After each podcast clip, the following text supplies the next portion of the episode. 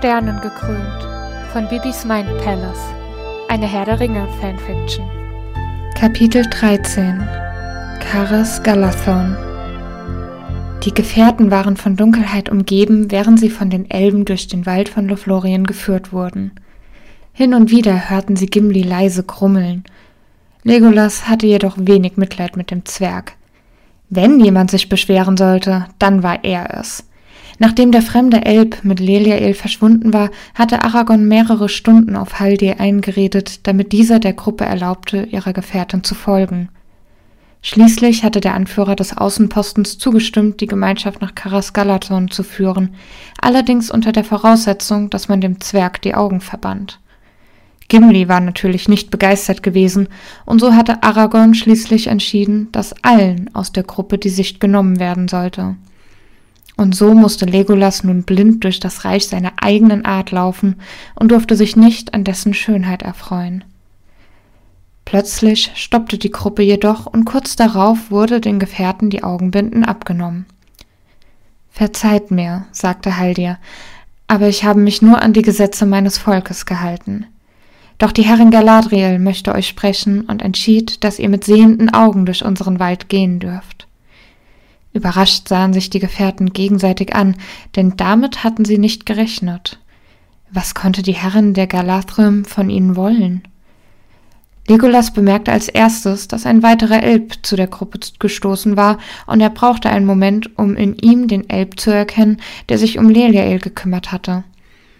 Allerdings war er allein zurückgekommen. Wo ist Leliael? fragte Legolas auf Sindarin und sah Rumiel misstrauisch an. In Karas Galathon. Als ich sie verließ, schlief sie noch, aber sie war auf dem Weg der Besserung. Unser Bruder war in der Lage, das Gift aus ihrem Körper zu holen. Dann lasst uns gehen, warf Aragorn ein, der dem Gespräch stumm gelauscht hatte. Erneut setzte sich die Gruppe in Bewegung und erreichte gegen Mittag einen Ausblick im Wald, von dem aus man ein Tal mit hohen, goldenen Bäumen sehen konnte. Die Gefährten hielten bei diesem Anblick überwältigt inne. Die Müdigkeit und der Hunger der Hobbits war vergessen, und sogar Gimli konnte den ergriffenen Glanz in seinen Augen nicht verbergen. Dies ist Karas Galathon, erklärte Haldir lächelnd. Langsam machten sie sich an den Abstieg hinunter in das Tal, und bald hörte die Gemeinschaft das leise Summen singender Stimmen über sich. Der Waldboden war durchzogen von ausgetretenen Pfaden, die schließlich einer aus weißen Steinen gepflasterten Straße wichen. Langsam senkte sich die Dunkelheit über den Wald, und zwischen den Bäumen leuchteten Hunderte von Lichtern auf. Schließlich erreichten die Gefährten eine weiße, fein gearbeitete Brücke, die zu den hohen Toren der Elbenstadt führte. Die leuchtenden Flügel öffneten sich vor Haldir, und er führte die Gemeinschaft hinein in die Stadt der Bäume. Die Umgebung war in dämmeriges Licht getaucht, als Leliael erwachte. Blinzelnd drehte sie den Kopf leicht zur Seite und sah sich um. Sie lag auf einem Deckenlager auf einem Holzboden. Sie fühlte sich merkwürdig leicht, als würde sie schweben. Ihr Blick richtete sich auf die Wände und sie erkannte, dass diese nur aus dünnen Wandschirmen bestanden. Sie lag auf einem Flat.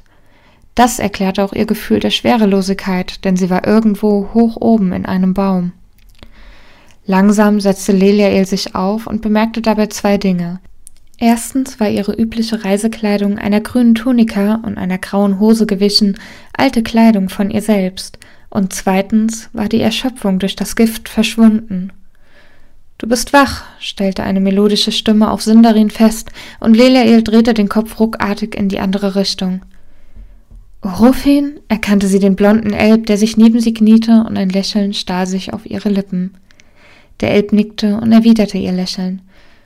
Ich muss zugeben, dass ich einen Moment sprachlos war, als Rumiel mit dir auf den Armen hier auftauchte. Ich weiß, dass ich euch sehr schockiert haben muss, und es macht die Situation sicher nicht besser, dass ich nicht geplant hatte, so bald nach Lothlorien zu kommen, gab Leliael beschämt zu und wich den Blicken Orofins aus. Alles, was ich sagen kann, ist, dass es mir wirklich leid tut. Bitte, verzeih mir.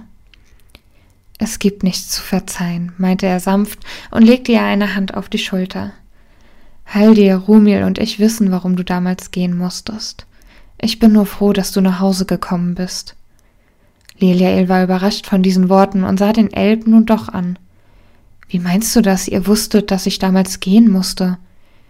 Wir haben natürlich gehört, was in Osgiliath passiert ist, erklärte Orofin ihr, und wir kennen deine Geschichte, deine ganze Geschichte. Vergiss das nicht. Sie zuckte leicht zusammen, konnte seine Worte jedoch nicht abstreiten. Die drei Brüder gehörten tatsächlich zu den wenigen Personen in Mittelerde, die wirklich alles über sie wussten. Plötzlich zog sich etwas schmerzhaft in ihr zusammen, und sie realisierte, dass es seit dem vergangenen Tag eine Person weniger gab, die die Wahrheit über sie gekannt hatte. Erneut sah sie Gandalf vor sich, wie er sich an den Abgrund klammerte und schließlich doch in die Tiefe fiel. Verrate mir nur eins, riss Orofin sie aus ihren Gedanken. Rumiel hat mir erzählt, wie du mit deinen Gefährten im Wald aufgetaucht bist. Sie nannten dich Leliael. Wieso? Es hatte schon seine Gründe, warum mich in den letzten 1500 Jahren niemand von euch gefunden hat, erwiderte sie leise. Offensichtlich war die schlimme Nachricht noch nicht in die Stadt der Bäume vorgedrungen, und sie selbst konnte noch nicht darüber reden. Du hast dir also einen neuen Namen zugelegt, und dir ist nichts Besseres eingefallen, als dich Reisende zu nennen? Ich habe nicht sonderlich lange darüber nachgedacht, und in dem Moment schien der Name zu passen. Immerhin hatte ich noch nie ein wirkliches Zuhause. Das stimmt nicht, erwiderte Orofin ernst. Du hast hier ein Zuhause. Du weißt, was ich meine, sagte Leliael leise. Orofin seufzte lautlos und schüttelte den Kopf. Lass mich noch mal nach deinen Arm sehen. Ich habe das Gift zwar vollständig neutralisieren können, aber die Wunde war ein wenig entzündet. Wärst du ein paar Stunden später zu mir gekommen, hättest du ziemlich kämpfen müssen. Leliael nickte stumm und ließ es zu, dass er den Ärmel ihrer Tunika hochschob. Darunter kam ein Verband zum Vorschein, dem ein leichter Geruch nach Kräutern anhaftete. Orofin löste den Knoten und entfernte den Stoffstreifen. Sie warf einen Blick auf den Schnitt und seufzte erleichtert. Das schwarze Adergeflecht war verschwunden und die Haut war zwar noch gerötet, doch der Elb hatte den Schnitt mit einigen Stichen genäht und die Wunde war so bereits am Heilen. Du scheinst mal wieder Glück gehabt zu haben, stellte er fest. Lass mich dir nur einen neuen Verband anlegen. Sie nickte zustimmend. Und dann sollte ich vermutlich zurück zur Grenze gehen. Die Gemeinschaft wartet sicher schon auf mich. Das tut sie ganz sicher, allerdings sind sie nicht mehr an der Waldgrenze. Wo sollten sie sonst sein? Hier, in Karasgalathon, antwortete Orofin ihr. Galadriel wollte mit euch allen sprechen.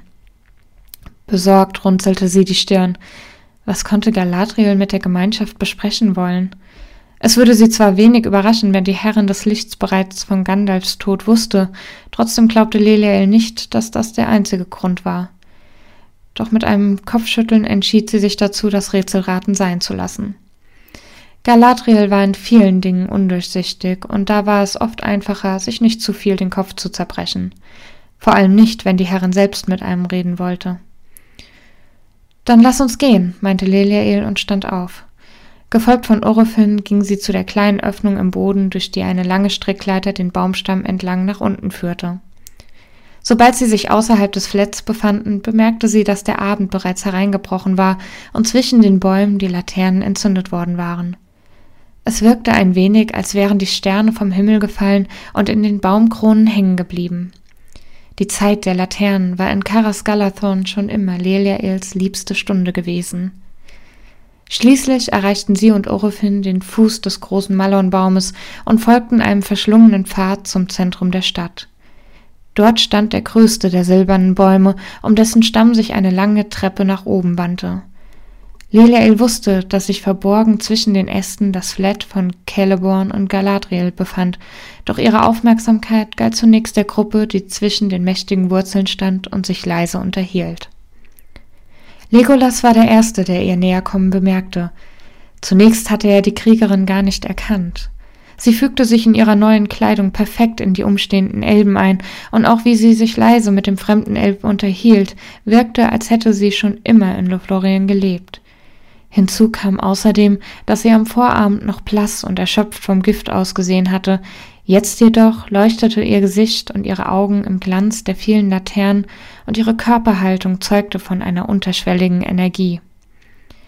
Leliael drehte den Kopf, als sie den Blick von Legolas auf sich ruhen spürte, und für einen Moment schien es ihr, dass der Elb ungläubig in ihre Richtung blinzelte. Doch bevor sie sich länger darüber Gedanken machen konnte, wurde sie von vier stürmischen Hobbits begrüßt.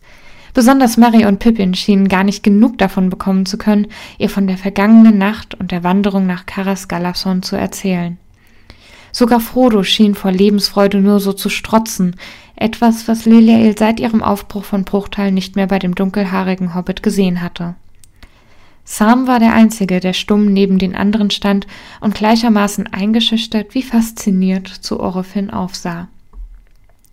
Wie geht es dir, Leliael? fragte Frodo sie schließlich, und sofort verstummten auch seine Freunde.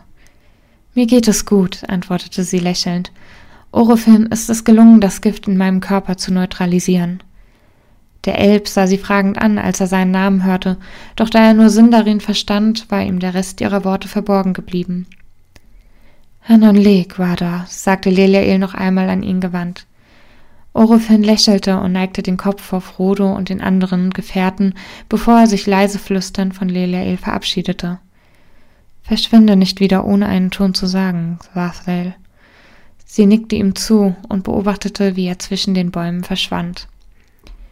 Wir haben uns ziemliche Sorgen um dich gemacht, erklang Aragons Stimme hinter ihr.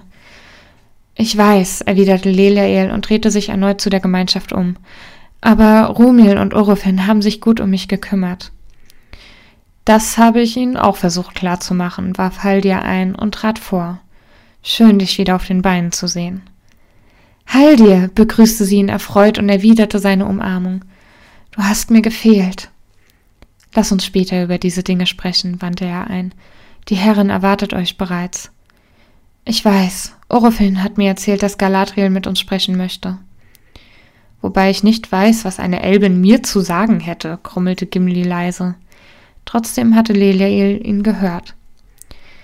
Vielleicht möchte sie mit dir darüber sprechen, dass du sie eine Hexe genannt hast, schlug sie mit einem amüsierten Blitzen in den Augen vor.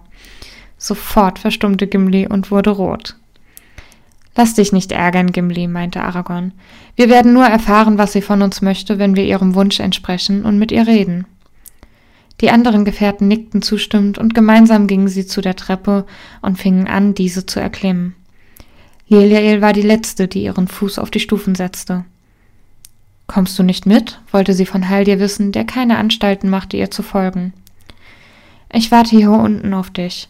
Galadriel wollte nur mit eurer Gemeinschaft reden. Kurz zögerte Leliael und sah zur Baumkrone. Glaubst du, sie weiß, dass ich hier bin?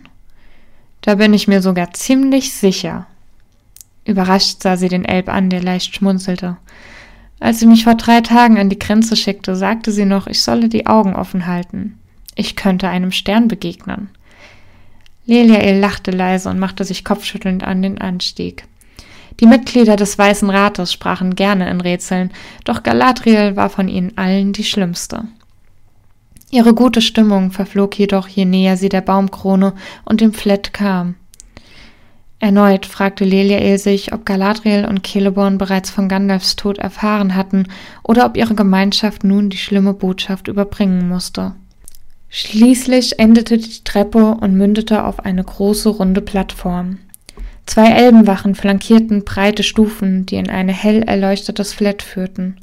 Stumm sah Leliael zu den beiden Gestalten auf, die am oberen Ende der Stufen erschienen waren und nun zu den Gefährten auf der Plattform hinunterkamen.